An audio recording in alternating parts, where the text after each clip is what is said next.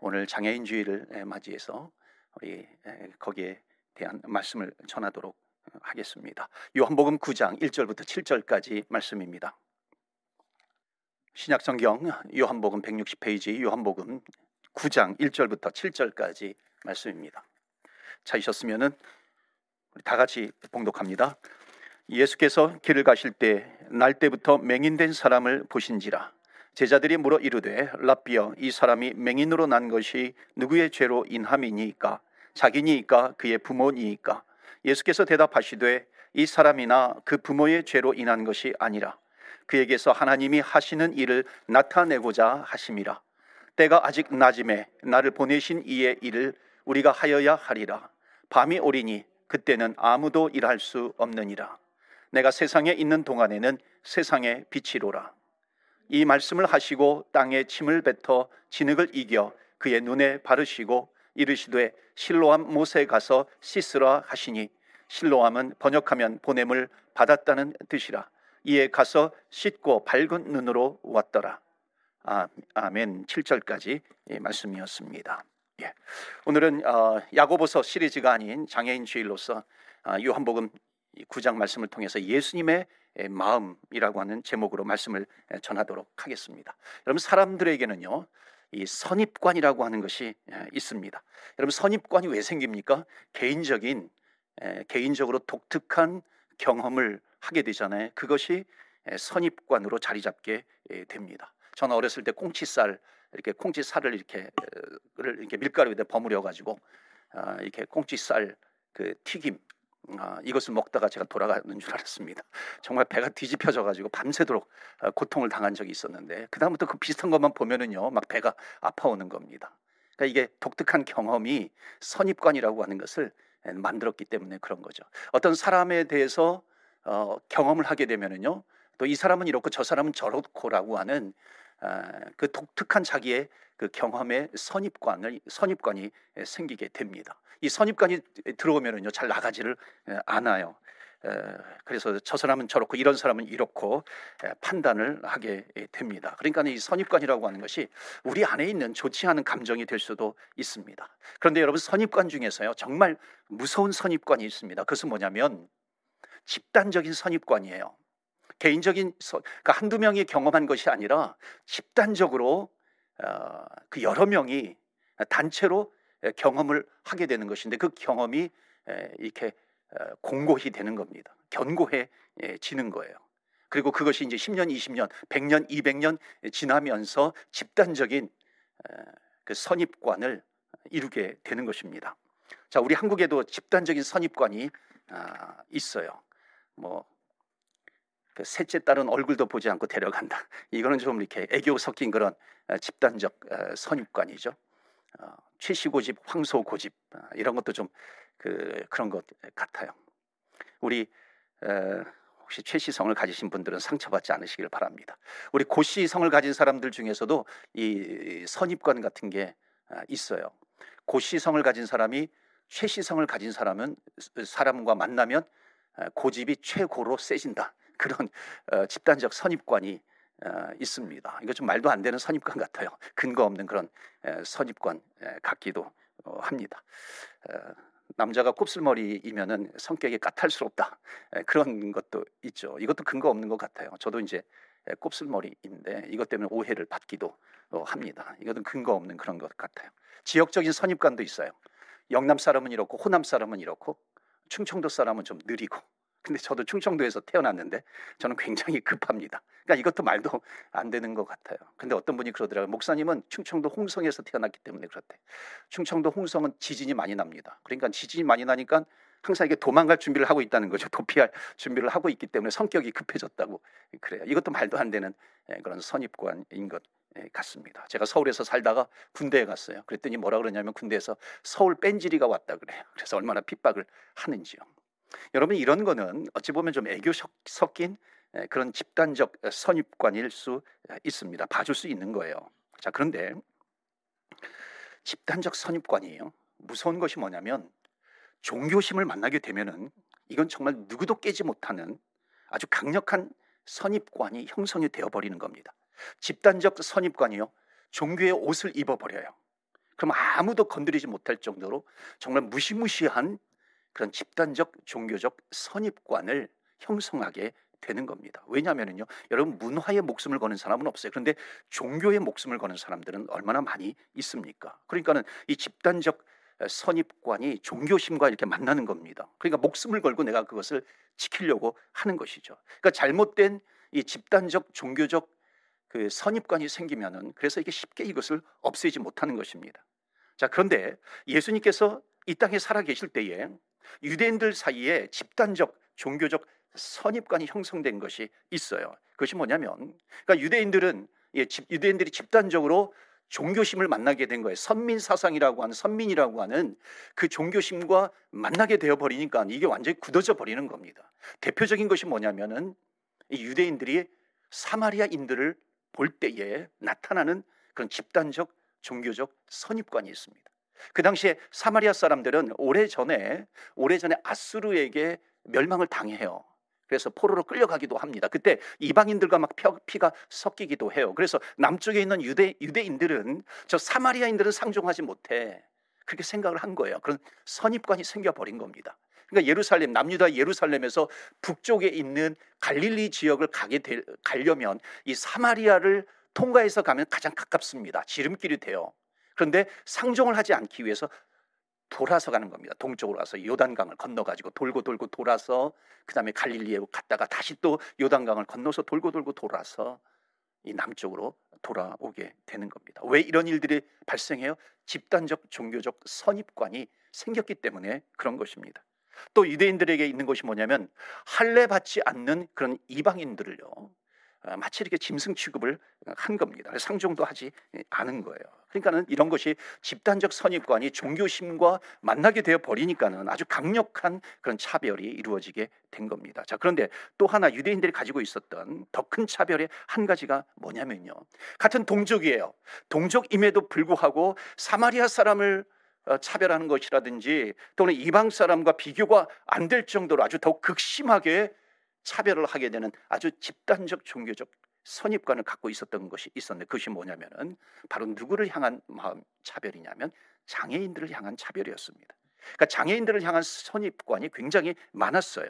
그러니까 그들은요 장애, 이 장애인들을요 결코 이렇게 보지 않았습니다. 뭐냐면 장애인들은 우리가 좀 다른 사람이구나 이렇게 보지 않았어요. 그들은 좀 불편한 사람이구나 이렇게 보지 않았습니다. 뭐 내가 도움을 줘야 되겠구나 우리의 친구구나 더더욱 그렇게 생각하지 않았던 겁니다. 장애인을 뭘로 봤냐? 어떻게 봤냐면 죄인으로 본 거예요.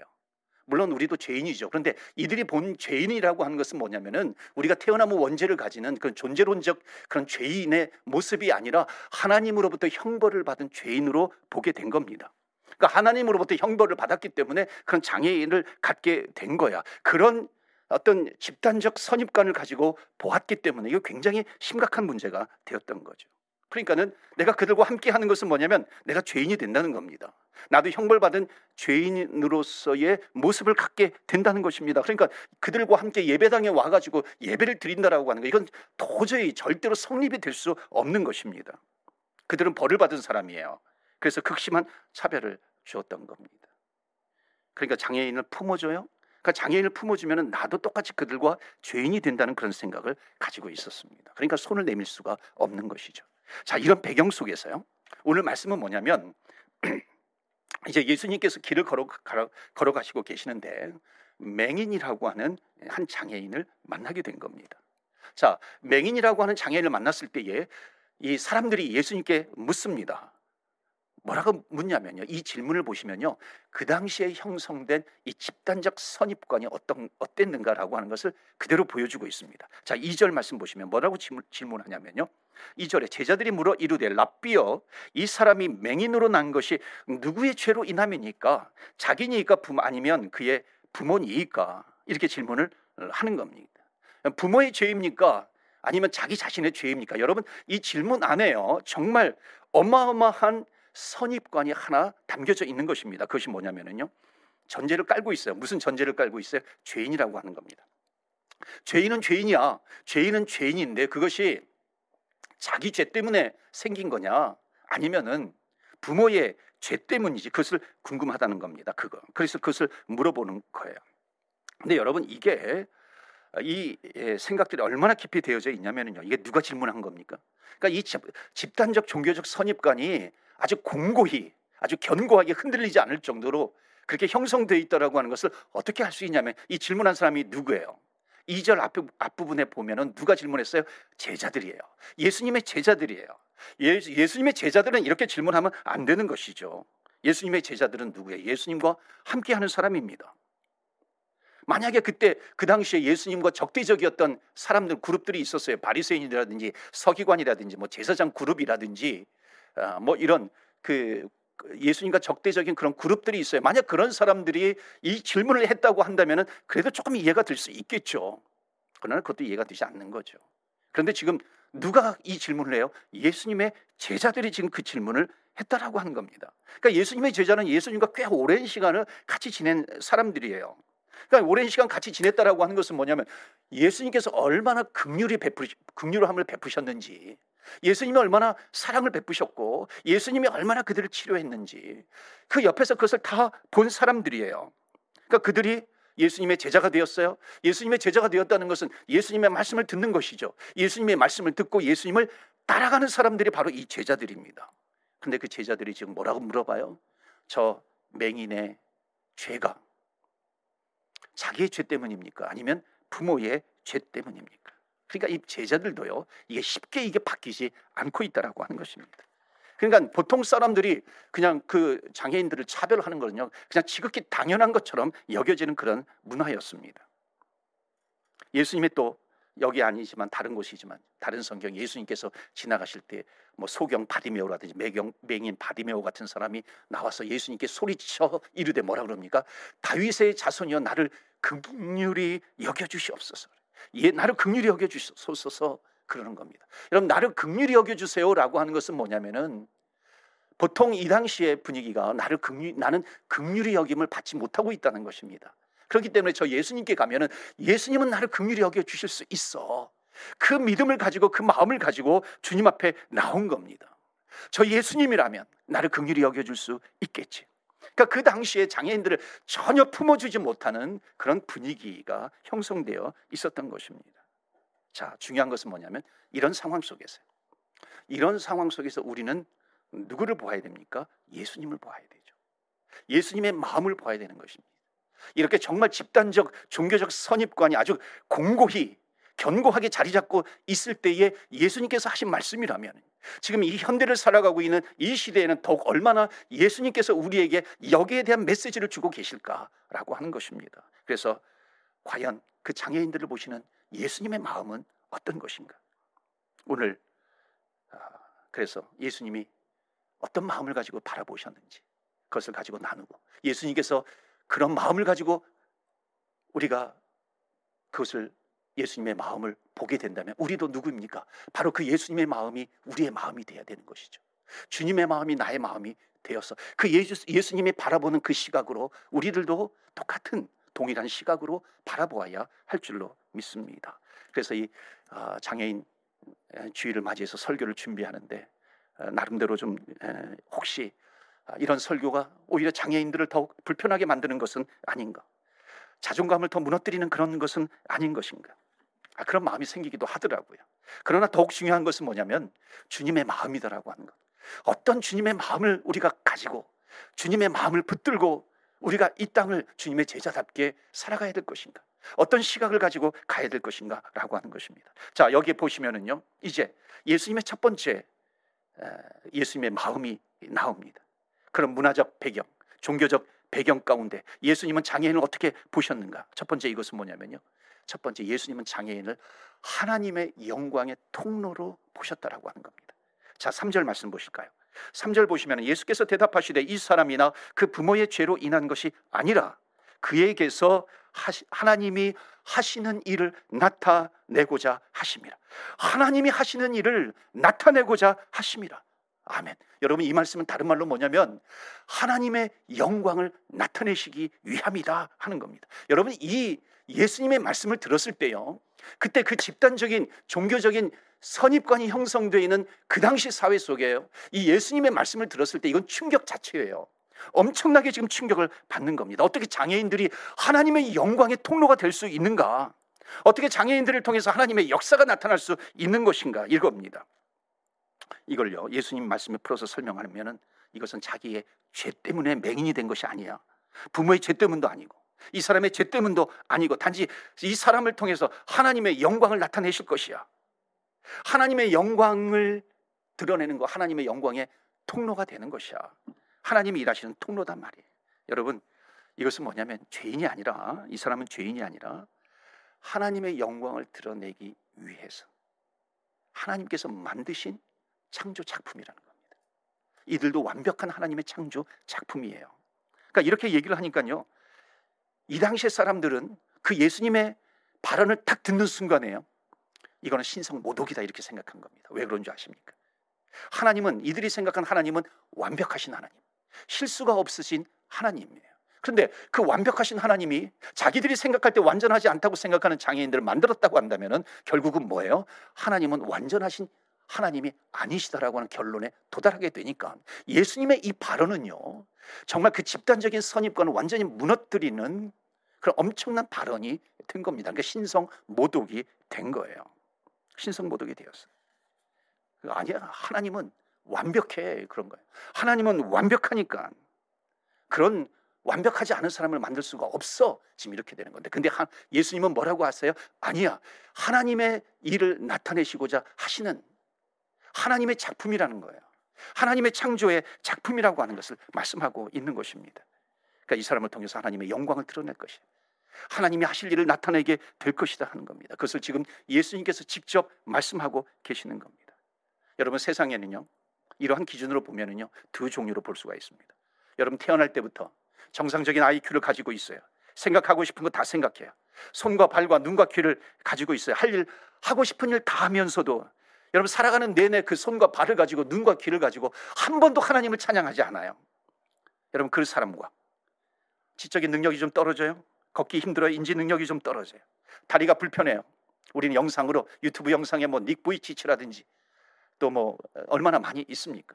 그런 사람들의 영상을 보면은요. 정말 불편한 몸을 가지고 손을 들면서 하나님을 찬양하려고 해요. 불편한 손을 들어서 하나님께 정말 이 손으로 하나님, 하나님 영광 받아 주옵소서.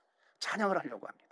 한마디 한마디가 한마디 한마디 떼기 어려운 뇌성마비 장애인들이 이 송명희 시인 같은 사람은 응, 응 하면서 한마디 한마디 외치면서 공평하신 하나님 정말 하나님을 향해서 그 불편한 입술을 가지고 하나님을 찬양하는 사람과 여러분 누가 더 정상이에요? 누가 더 하나님의 영광의 통로가 되겠는가라고 하는 것입니다. 여러분 그런 종류의 사람 가운데서 정상적인 몸을 가지고 하나님을 찬양하는 사람이 있어요. 정상적이지 않은 몸을 가지고 하나님의 하나님께 찬양을 올려드리고 하나님의 영광을 위해서 전도하고 선교 선교하는 그런 불편한 몸을 가진 사람이 있다면 정상적으로 하나님을 찬양하고 또 그 영광의 통로가 되기 위해서 전도하고 선교하고 있다면 누가 더 하나님께 영광이 되겠는가라고 하는 겁니다. 누가 더 하나님께서 영광을 받으실까? 당연히 두 번째겠죠.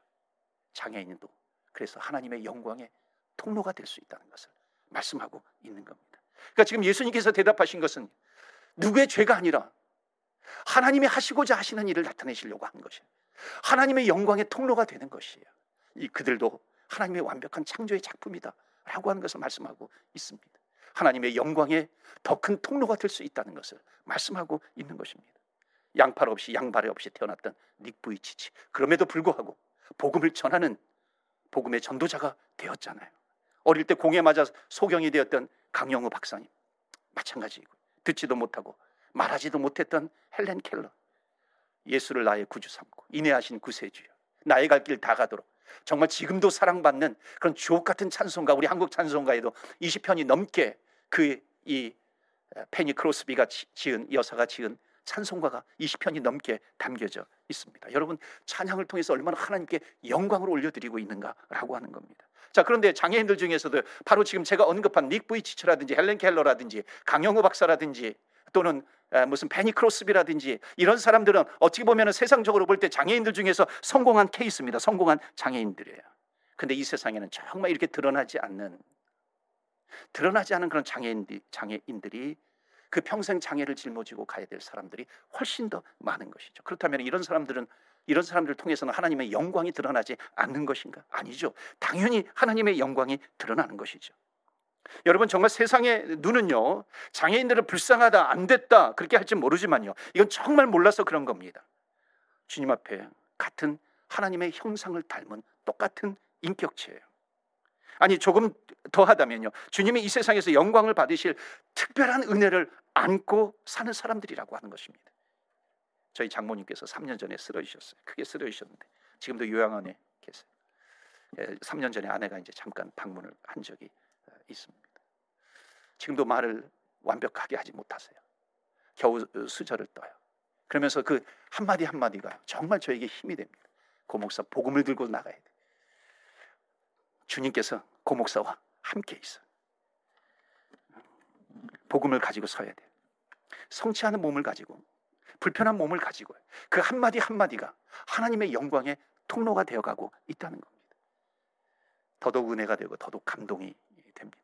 저는 문득 문득 놀라는 게 오늘 말씀을 보면서도 예수님의 이 제자들이 예수님께 이 사람의 장애가 이 그, 그 사람의 죄입니까? 죄 때문에 온 겁니까? 아니면 부모의 죄 때문에 온 겁니까? 그때 예수님께서 너 아니야. 하나님의 하실 일을 나타내고자 하시는 거야. 그러니까 영광의 통로라 그런 거잖아요. 그런데 그 영광의 통로가 바로 그 당사자인 장애인을 이 하나님의 영광의 통로가 될 수도 있지만요. 평생 그 장애를 끌어안고 살아가야 되는 부모님은 그 가족은 더욱 하나님의 영광의 통로가 된다는 것입니다. 하나님의 영광이 보일 때가 너무나도 많이 있어요. 그러니까 여러분 장애를 든 부모님의 그 믿음을 보면 감동이 안 될 수가 없습니다. 물론 십자가예요. 무거운 십자가가 될 수 있어요. 세상의 눈으로 보면은 그것이 무거운 십자가, 지기 어려운 십자가, 감당하기 어려운 그런 십자가가 될 수 있죠. 그런데 놀라운 것은 뭐냐면 그들에게 그것이 무거운 십자가가 아니라고 하는 거예요. 정말 기막힌 감동은요. 정말 희한한 것은 정말 그렇게 어찌 보면은 참 불편하기 때문에 원망할 줄 알았는데 오히려 하나님을 더 붙드는 것이고요. 하나님 없으면 우리는 살 수 없어요. 그렇기 때문에 더욱 하나님을 붙들고 있다면은요. 여러분 이것이 얼마나 하나님의 영광의 통로가 되겠습니까? 그 가족을 통해서 부모님을 통해서 하나님의 영광이 흘러 넘치고 있습니다. 때로는 아이들을 키울 때 힘들죠, 지치죠, 근심이 얼굴에 가득 차죠. 그럼에도 불구하고 그 자체만으로 하나님의 영광의 통로가 되고 있다는 것입니다. 더욱 기막힌 것은 뭔지 아십니까? 정말 감사는요. 그분들의 입술을 통해서 감사가 훨씬 더 많이 나오더라는 겁니다. 때로는요, 우리 자녀가 A 학점 받지 않는다고 불편해해요. B 학점 이하로 떨어지면은요, 얼마나 얼굴 인상을 쓰고 있는지 모릅니다. 원하는 대학에 가지 않으면요, 더 낙심하잖아요. 좌절하고 그래요. 그런데 지금 이 장애를 가진 부모님들을 보면은요, 똑같은 나이임에도 불구하고 엄마 아빠 한 번 불렀다고 해가지고 그것 때문에 감사해요. 자기 숟가락으로 자기 손으로 숟가락으로 밥을 한 번 먹었다고 해가지고 그것 때문에 감사하고요. 자기 손길로 양치질을 했다고 해가지고 그걸로 감사하고 있는 겁니다. 정말 천 가지 만 가지로 감사하고 있는 거예요. 여러분 정말 하나님의 영광의 통로가 아닐 수가 없는 것입니다. 하나님의 창조의 작품이에요. 그렇기 때문에 우리는 하나님의 자녀의 창조의 작품. 여러분과 저도 우리 장애인도 하나님의 영광의 통로가 되는 하나님의 작품이 되는 것입니다. 이것이 함께 어우러질 때에 하나님의 영광이 더욱 드러나게 될 줄로 믿습니다. 두 번째 장애인을 향한 예수님의 마음은 어떤 마음일까요? 예수님은 두 번째로 그들이 필요한 것이 무엇인지 정확하게 아시는 분이라는 겁니다. 자, 1절 말씀 보실까요? 1절 보시면 아주 중요한 동사가 하나 나옵니다. 예수께서 길을 가실 때에 날 때부터 맹인된 사람을 보신지라. 여러분이 보신지라가 굉장히 중요한 단어예요. 굉장히 감격스러운 단어고요. 굉장히 은혜로운 단어예요. 그 유명한 주석학자 매튜 헬리가요. 이 1절을 어떻게 주석을 달았냐면 이 맹인이 예수님을 볼 수 없기 때문에 예수님이 그를 보셨다. 정말 기막힌 해석 아니에요. 눈이 가리워졌어요. 앞을 볼 수 없어요. 이 맹인은 정말 지금 죽었다 깨어나도 예수님을 볼 수 없어요. 예수님 앞에 다가올 수 없는 거예요. 그런데 뭐예요? 예수님이 보신지라. 예수님이 먼저 보셨다는 겁니다. 예수님은 그 사람의 문제가 무엇인지 정확하게 알고 계시다라고 하는 겁니다.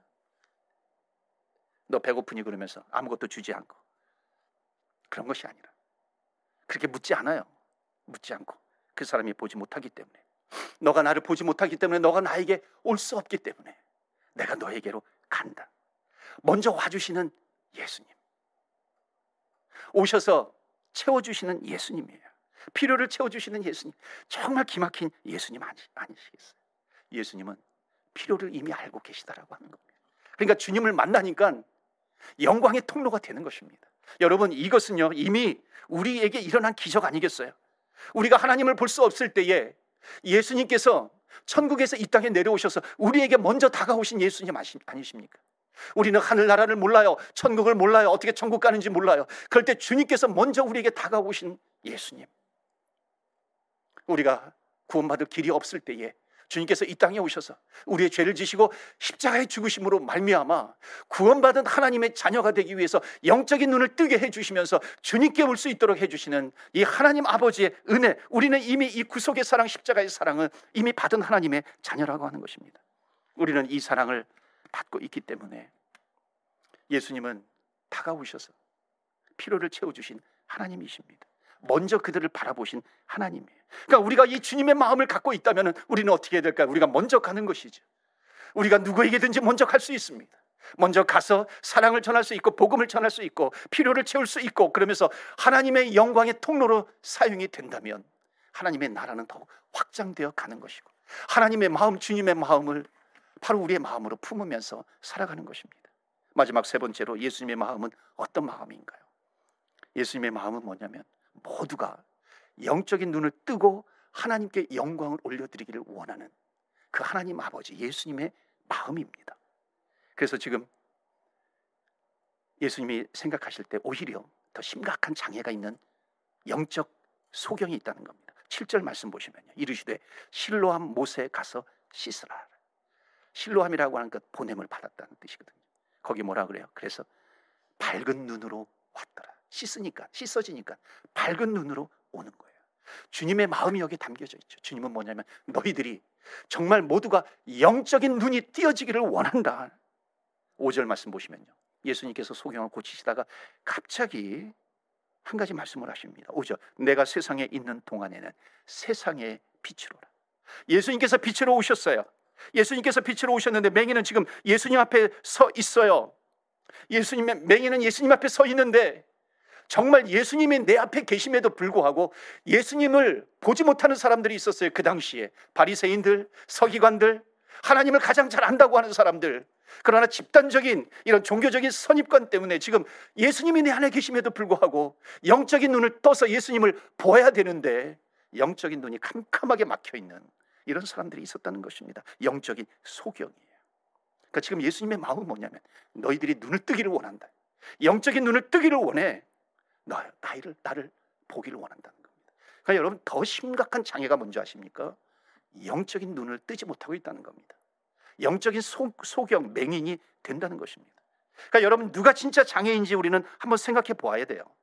10년, 20년을 우리가 뭐 하나님을 다니, 아, 믿는다고 하면서도요. 내 손과 내 발과 내 입술을 통해서 정말 하나님을 찬양하고 있는가?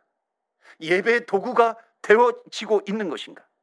온몸을 가지고 찬양하라고 했는데 예배를 드릴 때 찬양하라고 했는데 그걸 제대로 사용하고 있는가? 그런데 팔이 불편해요. 정말 팔을 올리면서 목소리 내기가 어려운데 응응 하면서 내가 하나님을 찬양한다고 한다면 이것이 정말 장애 장애를 가지고 있는 것인가요? 멀쩡한 두 입을 가지고서 멀쩡한 입을 두고서도 찬송할 때 한 번도 하나님을 찬양하지 않는다면 오히려 그게 더 영적인 장애 아닌가요? 한 번 내뱉는 건 너무 힘들어요. 그런데 그것을 내뱉으면서 나의 힘이 되신 여호와여, 나의 힘이 되신 여호와여, 한 마디 한 마디 내뱉는 그 사람에게 장애가 있다고 말할 수 있을까요? 정상적인 혀와 입을 가지고도 단 한 번도 하나님을 찬양하지 않았다면 이것이 더 영적인 장애 아닙니까? 어려운 몸을 가지고 예수 믿으세요, 예수 믿으세요 전하는 사람이 있는가 하면은 정말 정상적인 팔과 몸과 그런 혀를 입술을 가지고 있으면서도 한 번도 전도하지 못하고 있다면 영적인 장애 아닌가요? 그러니까 지금 예수님은 이 말씀을 통해서 내가 빛으로 왔어. 지금 우리에게 묻고 계시는 겁니다. 너가 영적으로 장애인인가? 장애인이 아닌가? 예수님은 지금 우리에게 묻고 계시는 것이에요. 너는 영적 소경이 아닌 것이 아닌가? 영적 맹인이 아닌가? 우리에게 묻고 계시는 하나님이십니다. 그래서 너희들은 영적인 눈을 떠라. 주님께서 말씀하세요. 하나님은 오늘도 또 내일도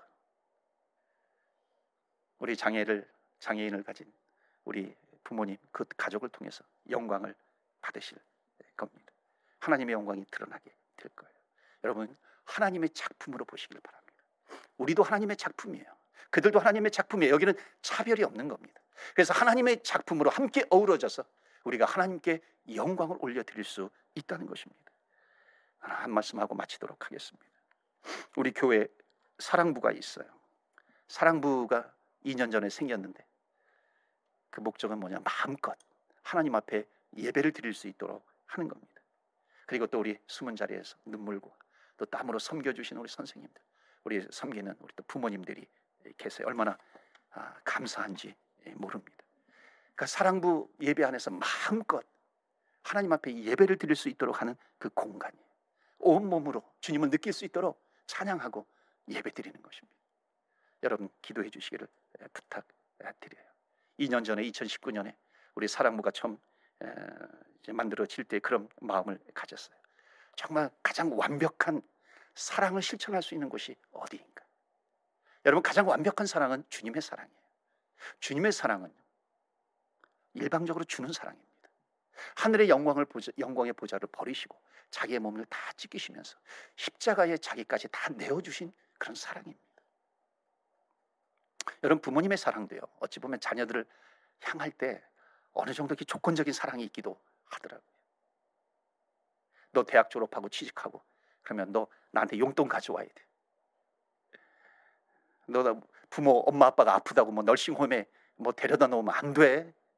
어찌 보면 좀 조건적인 사랑이에요. 부부간의 사랑도요. 조건적인 사랑이 좀 있어요. 그러나 정말 우리 그리스도인의 사랑은 장애인을 향하든지 누구를 향하든지 불우한 이웃을 향하든지 주님을 모르는 사람을 향하든지 그들을 향한 사랑은 여러분 정말 다시 되돌아오는 사랑이 없는 그런 사랑이에요. 세상의 사랑은 give and take의 사랑이에요. 근데 여러분 저는 보니까요. 정말 심각한 장애를 가진 이 자폐 이 아를 자폐 장애인을 어, 키우는 그 부모님이 봤을 때 또는 우리가 어떤 장애 선교 단체에 가가지고 정말 우리가 열심히 봉사를 위해 섬겨요. 10년 동안 섬겨도요. 아무리 큰 일을 해도요. 돌아오는 거는 세상 사람들처럼 감사합니다, 고맙습니다. 잘 돌아오지 않아요. 물론 감사합니다, 고백하기도 하죠. 근데 돌아오지 않는 것은 하나님께서 우리를 통해서 하나님의 사랑이 어떤 사랑인가라고 하는 것을 체험하게 하시는 겁니다. 정말 돌아오지 않는 사랑. 너가 하나님의 사랑을 아는 거야. 하나님의 사랑은 돌아오지 않는다 할지라도 우리가 계속해서 부어줄 수 있는 그런 사랑입니다.